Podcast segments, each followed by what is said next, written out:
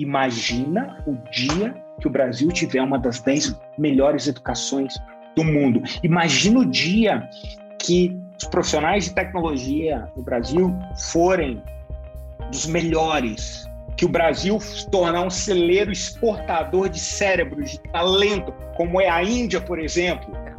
Imagina quando isso acontecer. Ninguém segura a gente.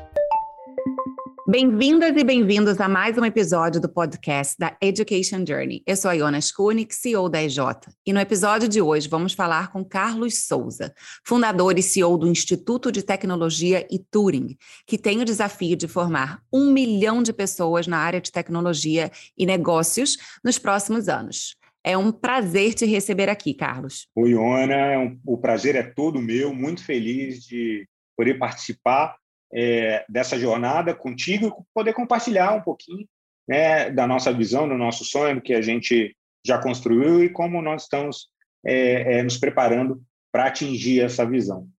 Obrigado. Muito bom. A gente tem aqui várias perguntas curiosíssimas para poder saber sobre você, sobre a sua história, sobre os objetivos e os sonhos que vocês estão trazendo para o mercado. Então, deixa eu dar um pouquinho de contexto aqui, pessoal. A iTuring ela é um instituto de educação online que o objetivo é preparar os alunos para alguma das profissões mais em alta nos dias de hoje. Os dois primeiros cursos, que têm cerca de seis meses de duração, foram lançados em 2021. Um deles é de análise de dados para negócios e o outro de engenharia de software. Mas a empresa sonha alto e já pediu autorização do MEC para abrir graduações e pós-graduações no ano que vem. A gente vai falar sobre isso. Vamos conhecer sobre essa história. Fica aqui com a gente. Carlos, vamos lá. De cara, eu queria fazer uma pergunta que eu faço para todos os convidados, porque realmente é muita curiosidade minha saber qual é a sua visão. O que, que você entende por inovação em educação? É, boa pergunta. É, inovação em educação, para mim, está ligado a aliar alta escala com alta qualidade. Por que, que eu estou dizendo? Por que, para mim, inovação em educação é isso? Hoje, o modelo tradicional de educação, e quando eu falo modelo tradicional, aqui estou falando é, em qualquer nível: educação superior, pós-graduação, ensino médio, educação básica. Infelizmente, o modelo que nós temos hoje é um modelo bastante injusto. Existem instituições e escolas em todos os níveis muito boas, de excelente qualidade, só que elas têm uma escala muito pequena.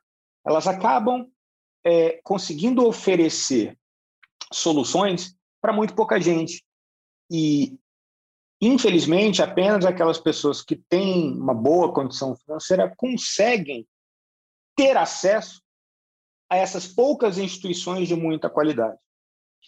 No outro é, na, na outra ponta do espectro, nós temos escolas e instituições que têm uma escala formidável, que atingem milhões e milhões de estudantes, porém acabam é, oferecendo uma qualidade na experiência educacional muito aquém daquelas que daquelas pequenininhas que tem uma qualidade muito grande. Então, para mim, é, a inovação na educação ela tem que é, cumprir com esse papel de resolver esse problema, de conseguir aliar uma larga escala com uma alta qualidade.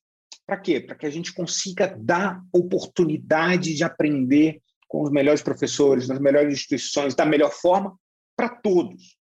É, eu acredito muito nisso. É, eu acho que resolver o problema da qualidade da educação, a gente, de certa forma, já conseguiu resolver. De novo, existem algumas instituições muito boas, só que formam muito pouca gente. É, o grande desafio, e aí que entra a inovação, ela está realmente em levar a educação de alta qualidade para muita, muita gente. E isso tem tudo a ver com o, o, a iniciativa né, da Ituring. Muito bacana. Pois é, dá para perceber aí que a sua pegada ela, ela não é de hoje. Então, assim, antes da gente falar da iTuring, do que você está fazendo agora, conta para a gente a sua trajetória e quais os principais aprendizados da sua trajetória você traz para hoje o seu desafio de lançar a iTuring no mercado. Então, claro, é, eu sou um engenheiro de formação, sou engenheiro aeronáutico. É, eu tive a, a, a sorte é, e o privilégio de ter estudado em uma das melhores escolas de engenharia é, do Brasil, é, que é foi o ITA, né, que é o ITA, né, que é o Instituto Tecnológico de Aeronáutica, e que entra enquadra muito bem nesse primeiro grupo de instituições que eu falei, uma instituição de altíssima qualidade que forma muito pouca gente. Né? Na minha turma, lá em 2002, quando eu me formei, engenheiros aeronáuticos formaram 16 ou 17. É muito Nossa. pouco. É muito pouco. Né? E dado que era só o ITA que ofertava esse curso na época, imagina, 16, 17 engenheiros aeronáuticos por ano. Depois que eu me formei, é, é, fui, passei, fiquei quase 10 anos né, no mundo corporativo, é, e em 2011 eu decidi sair do mundo corporativo para empreender, montei uma primeira é, EdTech chamado Veduca, né, um portal é, de cursos online massivos, um dos primeiros aqui no Brasil e América Latina. Tinha como propósito abrir as portas das melhores universidades para milhares de pessoas que não tinham acesso, né? Na verdade, milhões de pessoas que não tinham acesso a essas é, oportunidades. E a gente conseguiu, né, fazer isso. Né? A gente começou é, colocando, trazendo cursos das melhores universidades do mundo, é, especialmente as universidades americanas, né? A Ivy League, Harvard, Stanford, Yale, Princeton, Berkeley, colocando os conteúdos, esses conteúdos em português, disponibilizando aqui no Brasil. Logo a gente começou a fazer parcerias com as melhores instituições do Brasil para criar conteúdos e lançar cursos aqui, USP, Unicamp, é, o FMG, a gente foi fazendo parcerias com as principais e melhores instituições aqui do Brasil. E foram quatro anos de muito aprendizado, é, de muito aprendizado é, como empreendedor, como empreendedor em educação. É, depois de quatro anos né, liderando como CEO e fundador do Educa, eu vendi a minha participação e no final de 2015 eu aceitei o, o convite do Sebastian Tran, que era o fundador, né, o fundador do Udacity, para trazer o Udacity para o Brasil e América Latina. Para quem não sabe, a Udacity ela é uma das é, edtechs mais específicas em formação de profissionais de tecnologia aqui do Vale, né? Trabalhando muito próxima com as, as big companies, big techs aqui, Apple, Microsoft, Amazon e Google. E, e, e, é uma empresa sensacional, viu, pessoal? Então, assim, o fato do, do, do convite para o Carlos de ser o country manager da Udacity é, quer dizer bastante responsabilidade, bastante oportunidade, tenho certeza que bastante é, é, é, aprendizado. Conta, conta. E aí você pegou em 2015 e aceitou esse desafio super bacana. Isso, aí eu trouxe o, o, o, o Udacity para o Brasil né, e a América Latina, começamos no início de 2016. E, make a long story short, né, encurtando a história, né, foi um, uma história de extremo sucesso. Em três anos, foram mais de 35 mil estudantes nos nanodegrees da IDASH, que eram exatamente cursos especialmente desenhados para formar profissionais, habilitar profissionais a trabalharem com tecnologia. Então, é, ciência de dados, inteligência artificial, machine learning, desenvolvimento de aplicativos móveis, robótica, é, todos esses temas, né, é, todas essas habilidades é, que são tão demandadas hoje por empresas de tecnologia, que têm uma dificuldade muito grande em contratar profissionais com essas é, habilidades específicas, esse é o problema que, que a Udacity resolvia. E, de novo, foi um, algo assim, impressionante. Em menos de três anos, mais de 35 mil estudantes. E, e muitos dos erros né, que, que eu cometi e aprendi bastante aí no, nos primeiros anos lá empreendendo lá no Beduca, a gente teve a oportunidade de acertar e, e, e, e fazer com que eu e o Dash tivesse esse crescimento tão forte, de forma que acabaram a Udacity Brasil acabou se transformando na segunda maior operação da Udacity no mundo, maior do que a China e a Índia combinadas. Nossa. Né, que é, um, é, é, algo bem, bem relevante, haja visto que a China e a Índia têm, sei lá, quase, quase metade da população mundial e o Brasil é pequenininho. Muito, muitas e muitas vezes menor do que eles em número de, de, claro. de pessoas. Né? Sensacional. Né? E, enfim, no final de 2019, o Sebastian decidiu mudar a direção né, da Udacity e, como produto dessa mudança de direção, resolveu focar os esforços únicos exclusivamente aí no Vale, né, é, fechando os escritórios que haviam na Udacity pelo mundo inteiro na Índia, na China, em todos os países uma e no Brasil também. Uma decisão estratégica do headquarter, né? Fechar a internacionalização e ponto. Justamente, né? Decidiram mudar e é, é o tipo de, de decisão que é, startups, empresas que estão é, é, ainda experimentando os seus primeiros anos, né? E o Dash, na verdade, nem tão jovem assim, né? E o Dash já tem 10 anos, mas é o tipo de, de, de decisão que acontece. Né? E eles tomaram a, a, a, decisão, apesar dos resultados impressionantes é, que nós tínhamos aqui no Brasil. E é, se por um lado uma porta se fechou, uma outra muito grande abriu. Porque é, a oportunidade ainda persistia e ainda persiste. Uhum. Né? Nós é, tivemos, é, como eu disse aí, 35 mil estudantes, mas quando nós olhamos para o número de profissionais hoje em falta no Brasil, é impressionante. Profissionais de tecnologia. Né? No Brasil, hoje, estima-se que aí há na casa de 200 mil postos de trabalho em aberto, hoje. E quando a gente olha um pouquinho para frente, para os próximos anos, é, essa demanda vai ser ainda maior. Né? Então, eu tenho desde é, da Brascom, da, da, Associação Brasileira aí que representa, é, é, de certa forma, empresas de tecnologia, falando que vão ser necessários quase meio milhão de novos profissionais em tecnologia até 2024, até é, uma Corn Ferry e o Fundo Monetário Internacional falando que até 2030 a falta de mão de obra qualificada em tecnologia no Brasil fará com que sejam necessários 85 milhões de novos profissionais e que o Brasil será uma das, uma das economias mais impactadas, onde eles estimam que só aqui no Brasil será necessário mais 18 milhões de profissionais em tecnologia. Meio milhão, 18 milhões, o número que eu gosto, é, particularmente, é o seguinte, Ona. É, hoje, no Brasil, existem 1,6 milhão de profissionais trabalhando com tecnologia, hoje. Isso significa que existe uma pessoa trabalhando em tecnologia para cada 57 trabalhadores em geral. 1 para 57. Como é que esse número compara com economias desenvolvidas? Vamos olhar os Estados Unidos. Os Estados Unidos têm 12,4 milhões de profissionais trabalhando em tecnologia. Significa um para cada 13.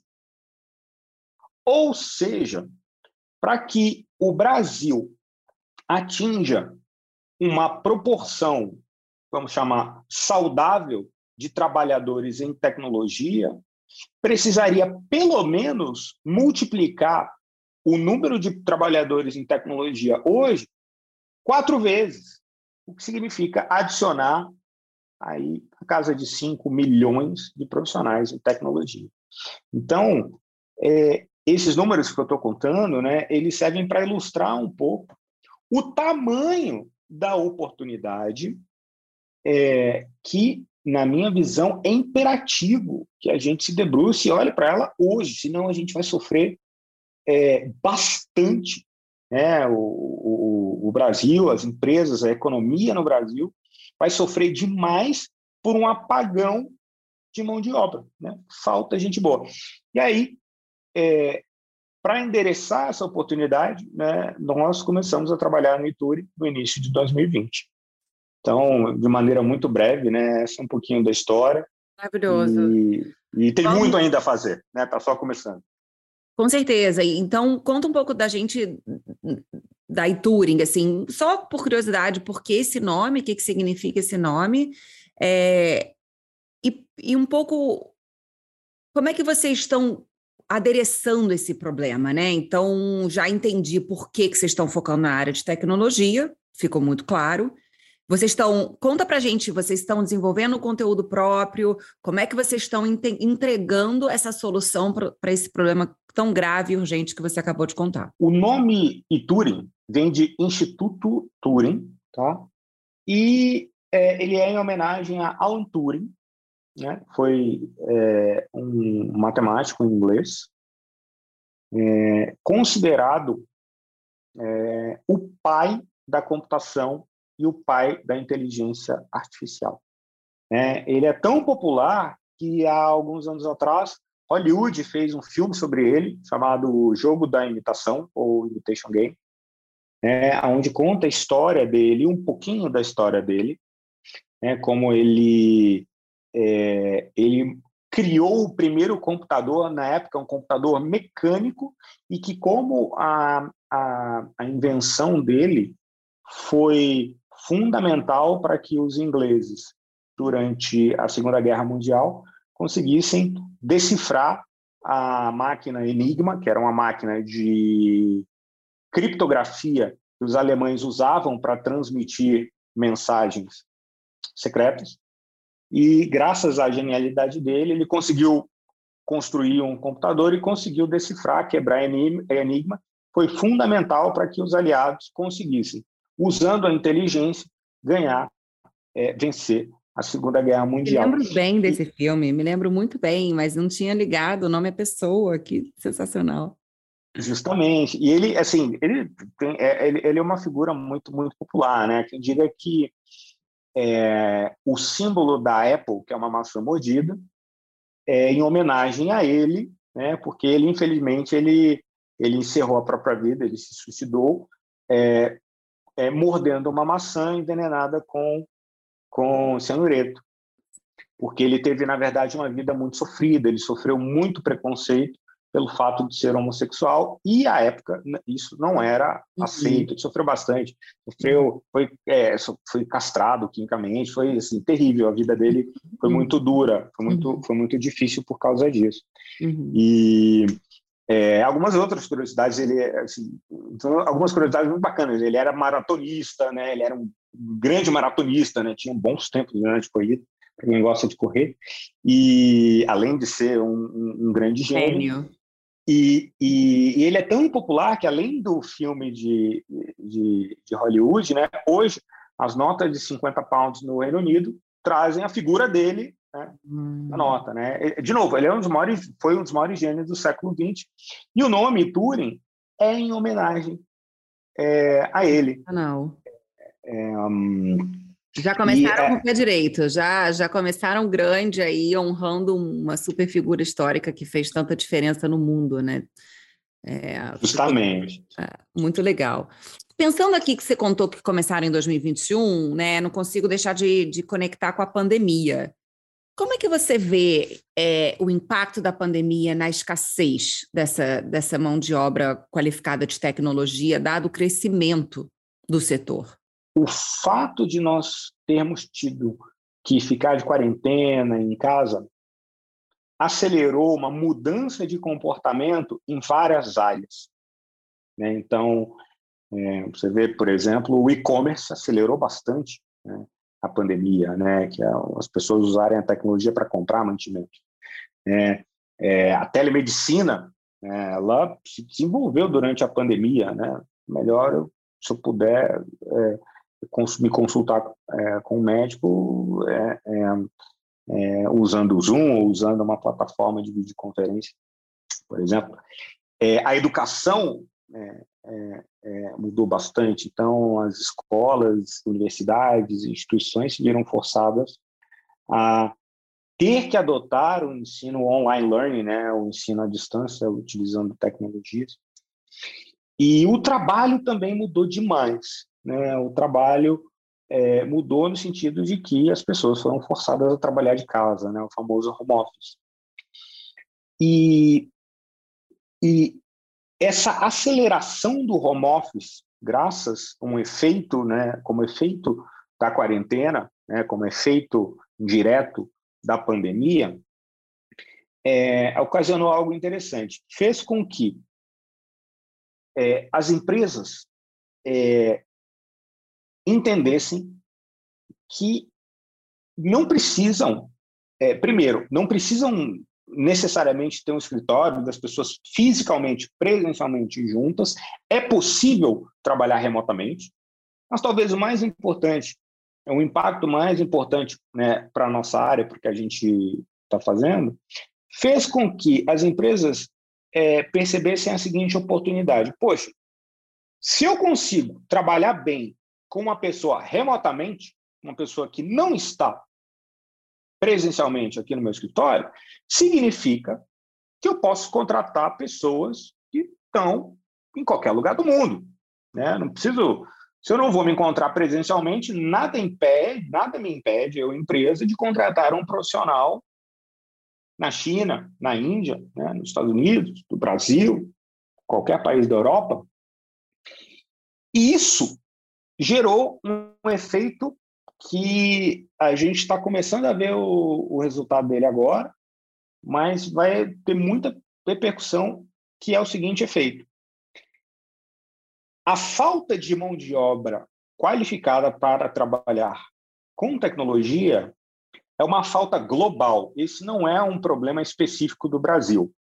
O mundo inteiro precisa de profissionais qualificados para trabalhar com tecnologia. O mundo inteiro. Como eu disse no início, a Corn Ferry e o, e o, o, é, o Fundo Monetário Internacional estimam que até 2030 serão necessários adicionais 85 milhões de profissionais em tecnologia.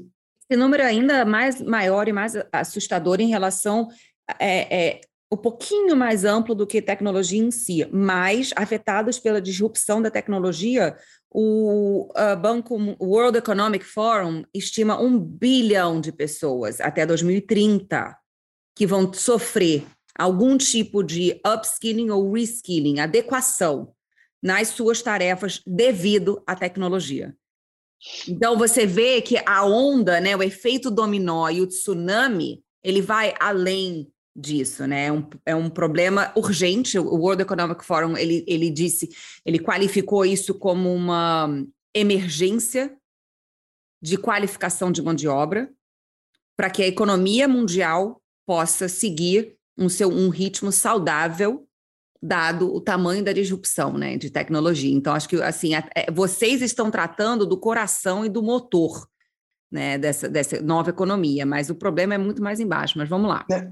Não, justamente. E aí, para concluir o ponto, é, é, o que as empresas, especialmente as empresas que têm falta, que, que, que, que sentem muita falta, que precisam contratar é, muitos profissionais em tecnologia, perceberam é que elas podem contratar pessoas que estão sentadas em qualquer lugar do mundo. O que, que isso gerou? Empresas nos Estados Unidos, empresas na Europa, empresas em países desenvolvidos começaram a contratar mão de obra ultra qualificada e talentosa de países em desenvolvimento. Então, o que começou a acontecer? Empresas americanas contratando desenvolvedores e engenheiros de software brasileiros, sentados no Brasil. Essas empresas americanas, consequentemente, pagando em dólar, pagando muito melhor do que as empresas brasileiras são capazes de pagar. Né? Isso aconteceu com todos os países, mas aqui estou usando só os Estados Unidos e Brasil para ilustrar bem. Né? Só como perspectiva, hoje, nesse exato momento, existem um milhão de postos de trabalho em aberto em tecnologia nos Estados Unidos. Hoje.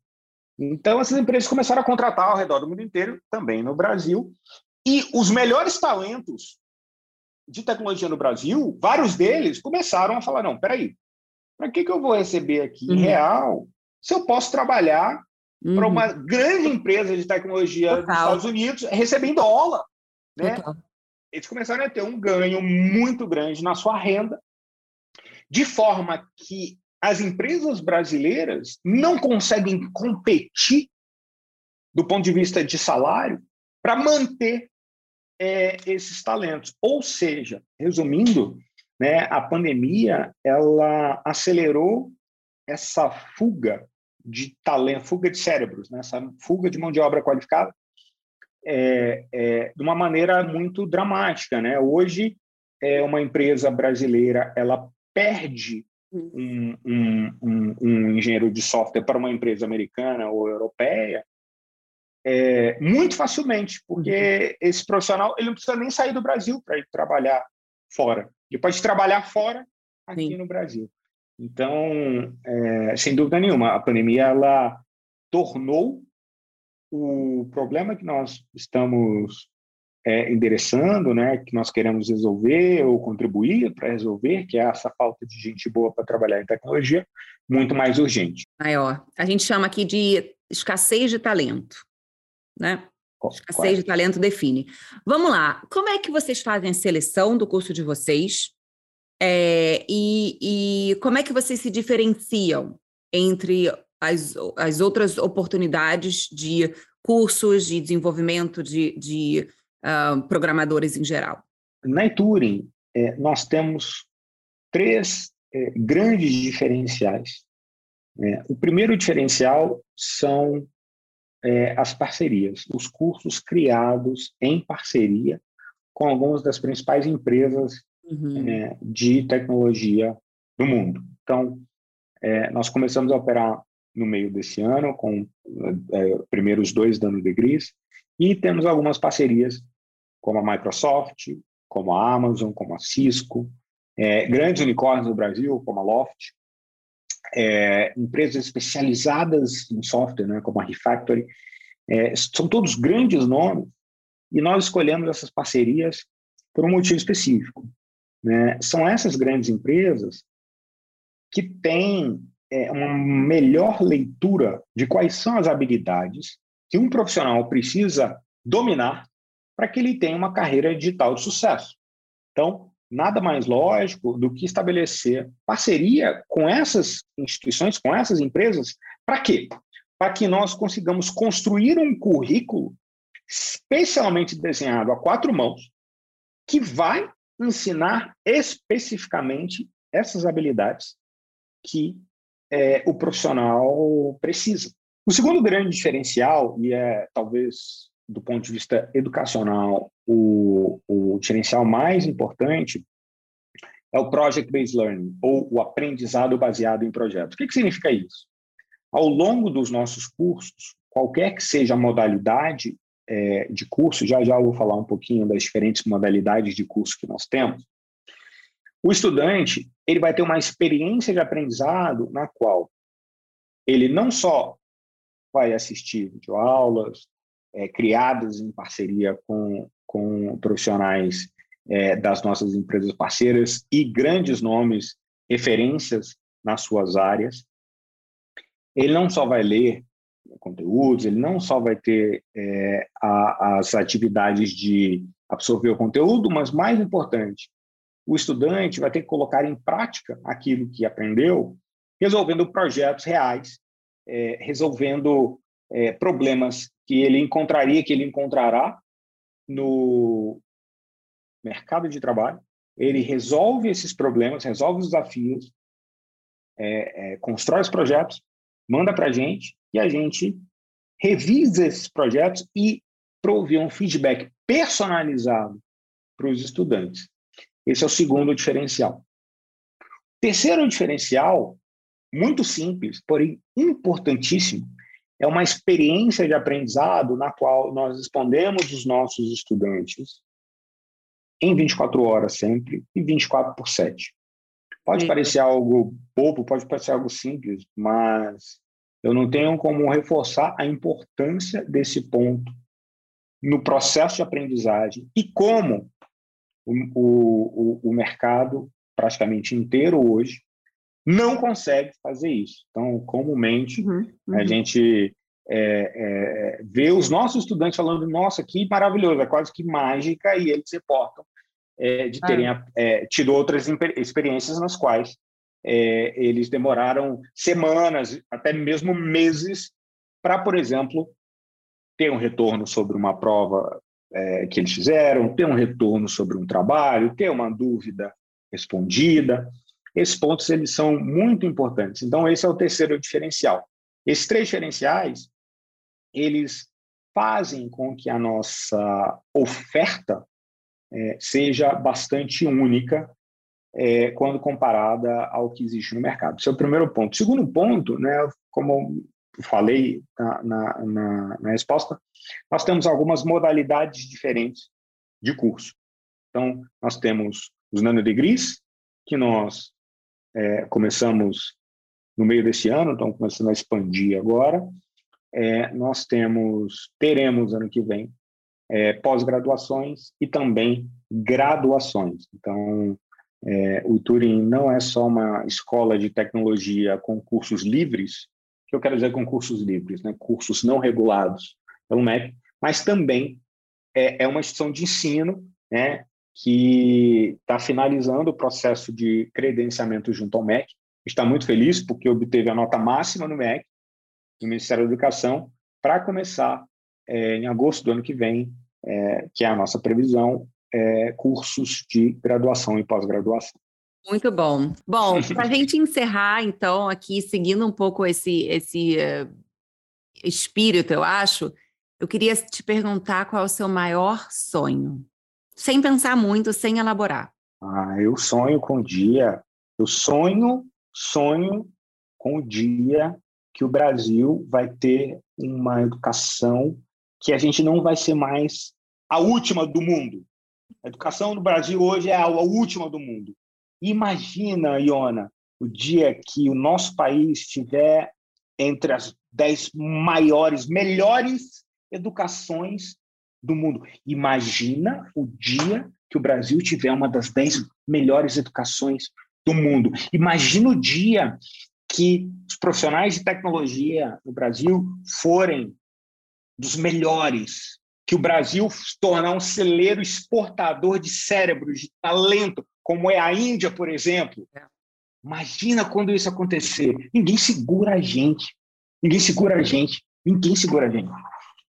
Muito bom, muito bom você colocar essa energia é, é, no, que, no que é possível fazer, né, Carlos? Eu acho que o Brasil ele vai conseguir chegar lá se nós conseguirmos trazer mais pessoas com essa energia para trabalhar em educação. Também tem isso. Eu acho que a gente acabou de falar de time, acabou de falar de sonho.